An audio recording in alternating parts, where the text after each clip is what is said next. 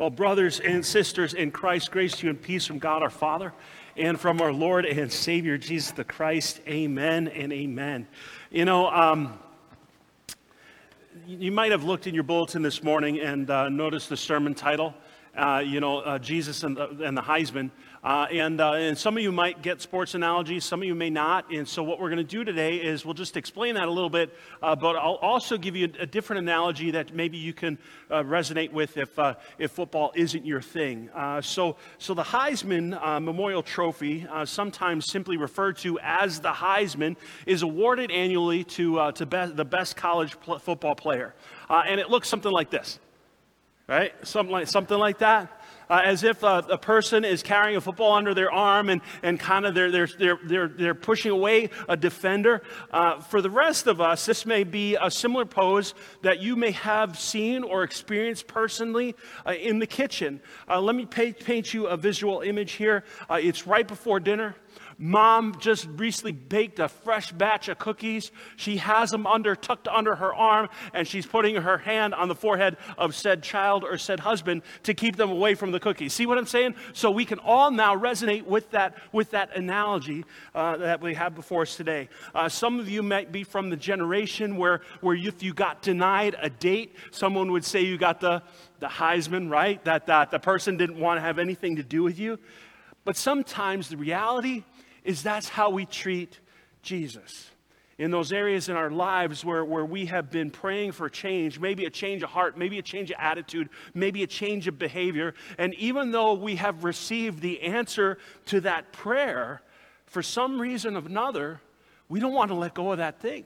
We want to keep Jesus at arm's length and hold on to that very thing that, that we want uprooted out of our lives.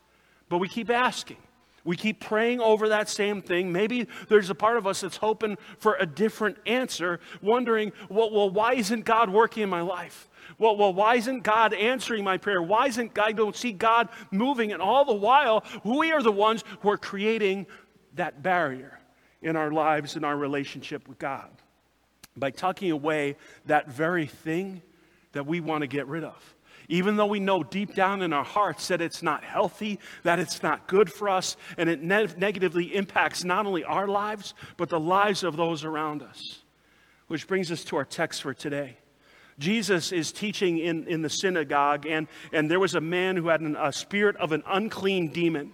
Now, now, certainly we may not have a spirit of an unclean demon, but what we do wrestle with is the nature and lure and draw of sin things that separate us from God and from others by our actions and words, but it's also our attitudes as well. And so, the question that we're going to begin to wrestle with today is what are we keeping hold of? What are, what are, while we're trying to pray it out of our lives? And, and is it time to let go of whatever that thing is? So, back to verse 34. And, and I just love the statements and, and the questions that are posed in this text as the demon shouts, Let, let, me, let us alone. What have you to do with us, Jesus of Nazareth? Have you come to destroy us? I know who you are, the Holy One of God. First of all, I want you to notice that the demon acknowledges and knows who Jesus is. There is a spiritual awareness that's taking place here. What have you to do with us, Jesus of Nazareth? I know who you are, the Holy One of God. You see, the reality is that we are also very aware of those areas, those places, and spaces in our lives where we are broken. Those things that, that we long to change, those things that are weighing on our hearts and our spirits, because deep down inside, the Spirit of God is speaking to our spirit and He's convicting us. David puts it this way in Psalm 51 He says, For I know my transgressions, and my sin is ever before me. In fact, if I asked you right now, well, what is, what is that thing that, that's separating you from God or, or from somebody else in your life? I would imagine that you wouldn't have to think long or hard to come up with something.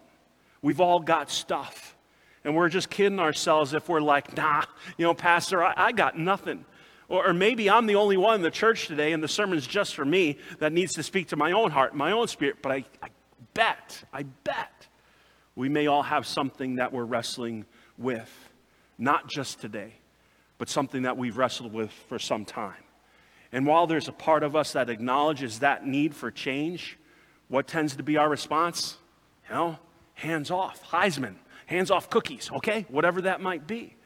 So back to our text, that response, verse 34. Let us alone. In other words, leave me be. In other words, let, let me do my own thing. I kind of liken it to when you go to the doctor, and, and, whenever you go to the doctor, they say, you know what, hey, you got you to start eating better. You got to start to exercise. And, and what's our response to that? You're just like, you know what, back off. L- let me do my thing. Let me, let, me do, let me do what I want to do. Even though deep down we know that that doctor's right. Even though deep down we know that those are the things that we should be doing. We should be taking care of ourselves, whether it's sleeping or, or eating better or exercising more often. We understand that, and that's at that root. We know it to be true. You know, Jesus, you can, I, I, I you can tell me how much you love me. You can tell me how much I am redeemed. You can tell me how much I am forgiven. But when it comes to, to my life, when it comes to my business, right, stop poking around because deep down in my heart, I already know it. But isn't that often the case? That rather than seeing what Jesus is offering us and, and the new life that we're kind of being invited to, we, we view it in terms of, of what we have to give up. What is, what is Jesus asking us to let go, or what are we going to lose? And notice the demon's question here Have you come to destroy us? Have you come to ask us to give, give away what, what we don't want to give away? And then Jesus says, No, I came that you might have life and have it abundantly. You see, many of us don't even realize the negative impact that those things are having on our lives when we hold on to them, when we, when we fail to let them go. The lack of peace those things provide, the lack of fulfillment, the lack of being fed and filled. In fact, those things that we're holding on to are the very things that are emptying us, that are draining our spirit, robbing us of our joy. And sadly, some of us know the greater impact of, of how what happens when those little things don't get addressed and they can become bigger problems and we know it and we can feel it. We can feel the burden on our spirits. We can feel the weight. We, we know how we wrestle in our minds, but for some reason, Heisman, plate of cookies, right? Sadly, there are far too many who approach faith with this mentality of, what is going to Jesus ask me to change this time? Rather than, what is Jesus inviting me to? Anybody know what this is? Anybody know what this is? You know, um, I don't think you know because I, I, I, don't think anybody changes this in the house at all. In fact, anyone else think that they're the only one in the house that actually changes this? Just raise a hand. I'm just curious. If you think the, I'm seeing where my wife is sitting real quick. right? If you think about it, many of us are holding on to this while God is offering us this. Which one would you rather have at your disposal? Right? Which one? Which one? What is that thing that you've been praying over in your life right now? A change of attitude, a change of spirit. And what would that would not only bless your life, but would bless the lives of others. But, but instead of, of latching onto that, instead of answering and heeding that prayer and that call in your life, we're holding on to something that looks like this. In fact, I can't help but think about that great hymn of faith where it says, Amazing grace, how sweet the sound that saved a wretch like me. I once was lost, but now I'm found, was blind, but now I see. You see, there is a movement that we're being invited to, no pun intended, from this to this, right? We're being invited from this to this. The contemporary hymn adds this chorus, and it says, My chains are gone, I've been set free. My God, my Savior has ransomed me, and like a flood, his mercy reigns, unending love, amazing grace. The grace that's being talked about is this, church. It's not talking about something like this. Yet we hold on to it. We, we, we don't change that attitude. We don't change that heart. We don't change that spirit. And in the meantime, we're the ones who are losing out on an invitation. We're choosing to hold on to those things that bind us rather than the freedom, no pun intended again. Sorry, it's been a long week. We're holding on those things that, that hold us captive. Let me rephrase that. rather than the freedom that we have received in Jesus Christ. Let's, let's look at how Jesus speaks into this moment, verse 35. But, but Jesus rebuked him, saying, Be silent and come out of him. So let me ask you, what voice would Jesus silence in your life right now? What, what voice is keeping you stuck at the moment? What voice is just whispering in your ear, getting your attention, uh, and, and trying to convince you uh, that to justify a certain way, a certain thinking? As saying you don't need to change or, or you don't need to give that up. And some of us have some pretty loud voices in our lives, don't we, that cause us to feel worried and insecure. What Jesus is saying here in this text is he is speaking with authority and says, Be silent and come out. Uh, maybe it's a burden, rela- broken relationship that, that you're dealing with, and, and you're still harboring that resentment and that ill will. Maybe there's a spirit of envy and jealousy that's just rooted deep in your life and is beginning to, to have an impact on your spirit and your heart. Maybe there's a voice of self doubt, and you're trying to find your value and your self worth through the approval of other people or, or, or things. And, and in the process, you're, you're losing your spirit. You're becoming someone that you did not want to anticipate that you would become. Or maybe there's a spirit of complacency or life consumed by schedule. Jesus is speaking with authority into each and every one of those situations, and he says, Be silent. Be silent and come out. See, in Scripture, there are several names for Satan. Of course, we have the devil, the accuser, uh, the deceiver. And, and what his voice does is it seeks to undermine your spirit, to devalue your self worth. It uh, plants that seed of doubt, derails you from what God calls you to be, sidetracks your minds, and gets you distracted from the things that you are called and that you're supposed to be doing. What that voice does is it seeks to draw you away from the life that God intends for you. What voice is whispering in your ear right now? Not good enough, not pretty enough, not successful enough, not rich enough.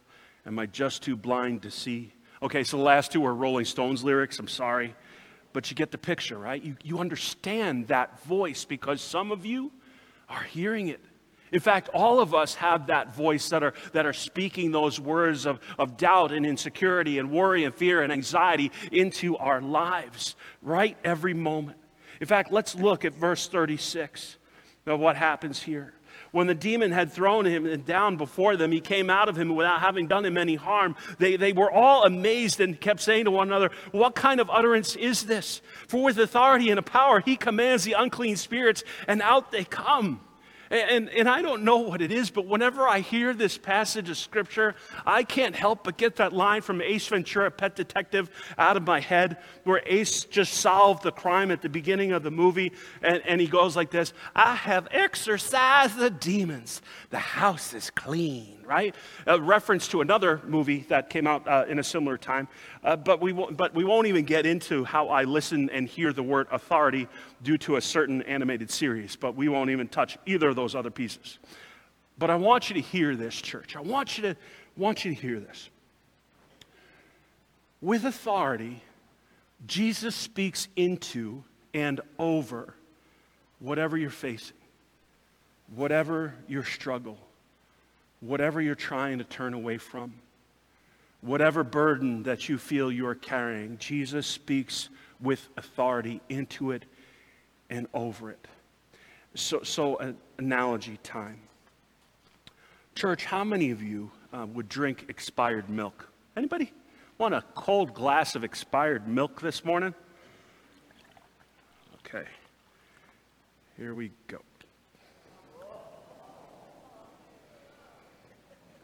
Okay, we'll leave that rest of that for later. Oh, I'm so used to licking my fingers, that's not good.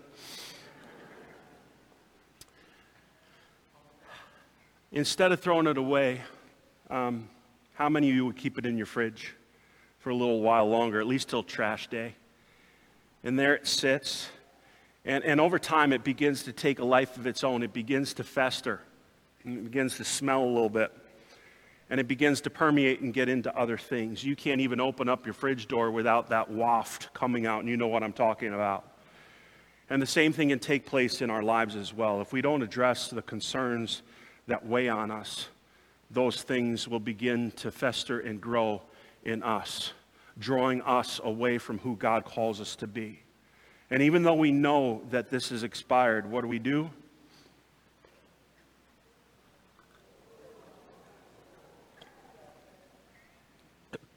We choose to ingest it.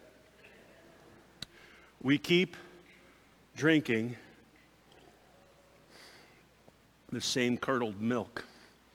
And Jesus says, Enough is enough. Okay, I gotta, I gotta let you in on something. That's just milk with some coconut yogurt. It's delicious. somebody at the last service, somebody said, I'm glad you said something because I was about to get sick. And so, uh, but anyway, fact, for the first part of your homework, what I want you to do is I want you to check for expiration dates in your cupboard, in your fridge. And if you find something that's expired in your cupboard or in your fridge, I want you to throw it away. But as you do, I want you to relate it to something that you have a hard time letting go of. Okay? So find something that's been expired, something that's been sitting around for way too long, and, and, before you throw it away, I want you to just think about something that, that you've been holding on to, right? And not letting go of. And I want you to pray. Lord, I've been holding on to this thing for way too long. And I ask you to remove it from me. I ask you for your strength. I, I, and, and, and I ask you that you would, you would give me the resolve to, to let it go. To not hold you at harm's length, but instead draw you close and hold that other thing at arm's length and, and make it a practice. Don't just do it today, but, uh, but make it a routine and a ritual in your own house from time to time. And if for some reason you find yourself looking at something, you're like, well, it still might be good, ask yourself, why am I holding on to this? Why am I holding on to this? And will this be a benefit for me or is it a benefit for somebody else? Church, you have the power and the authority of Jesus Christ to speak over and into whatever seeks to draw you away from Him. Whatever speak, seeks to consume your life. You are not powerless. You are not stuck. In fact, it reminds me of a lazy river ride where you sit in the tube. You know, this time of year, we, we, we, Pastor Dan's talking about, you know, getting warmed up and the spirit moving. And man, it'd just be nice to be sitting by a pool, and the spirit can certainly work there too. But, uh, but it's amazing how much time can pass as you're just getting pushed along by that current. And all of a sudden, you realize how burnt you've gotten in, by just sitting in the sun. But there you go, around and around and around that lazy river. And, at, and as you know, in order to get out, you have to hop off that tube physically. And sometimes you have to go against the current in order to get out. Sometimes you have to tip a few other tubes over, but in the process, but that's how you get out. You, some of us have been praying around the same thing the same spiritual stumbling block for far too long. And while God has given us a loud and a clear answer and invitation, there we sit, just with our arms crossed, unwilling to move, unwilling to adjust, unwilling to do something different. Where have we crossed our arms today? Where have we been holding God at arm's length and holding on to the wrong thing? Instead of giving God the Heisman, right? What would it mean to instead claim the victory won for us? To pull that into ourselves and allow that to speak over whatever spe- seeks to draw us away from Him. For your homework this week, uh, what I want you to do is I want you to rewatch the children's message. Now that you kind of see where we're at a little bit in the challenge, I want you to rewatch it. Uh, the second thing is I want you to read Ephesians chapter 1, verse 17 through 19. Uh, and with that, there's a challenge text right there from James chapter 1, verse 22 to 23, because it's not just about knowing what to do, it's about that follow through. But as you read that text from Ephesians, I want you to ask uh, God for a spirit of wisdom to enlighten your heart uh, and then the next thing, of course, go through that cabinet, go through that fridge, get rid of the expitem items from uh, your pantry, and, uh, and just ask yourself, what am I holding on to that's causing a spiritual disconnect and keeping me from experiencing the freedom that Jesus Christ offers? So, what is it for you? What is it for you this week? What is already on your heart? And what is God calling you to do differently? Ushers, we're blessed for you to receive our tithes, our gifts.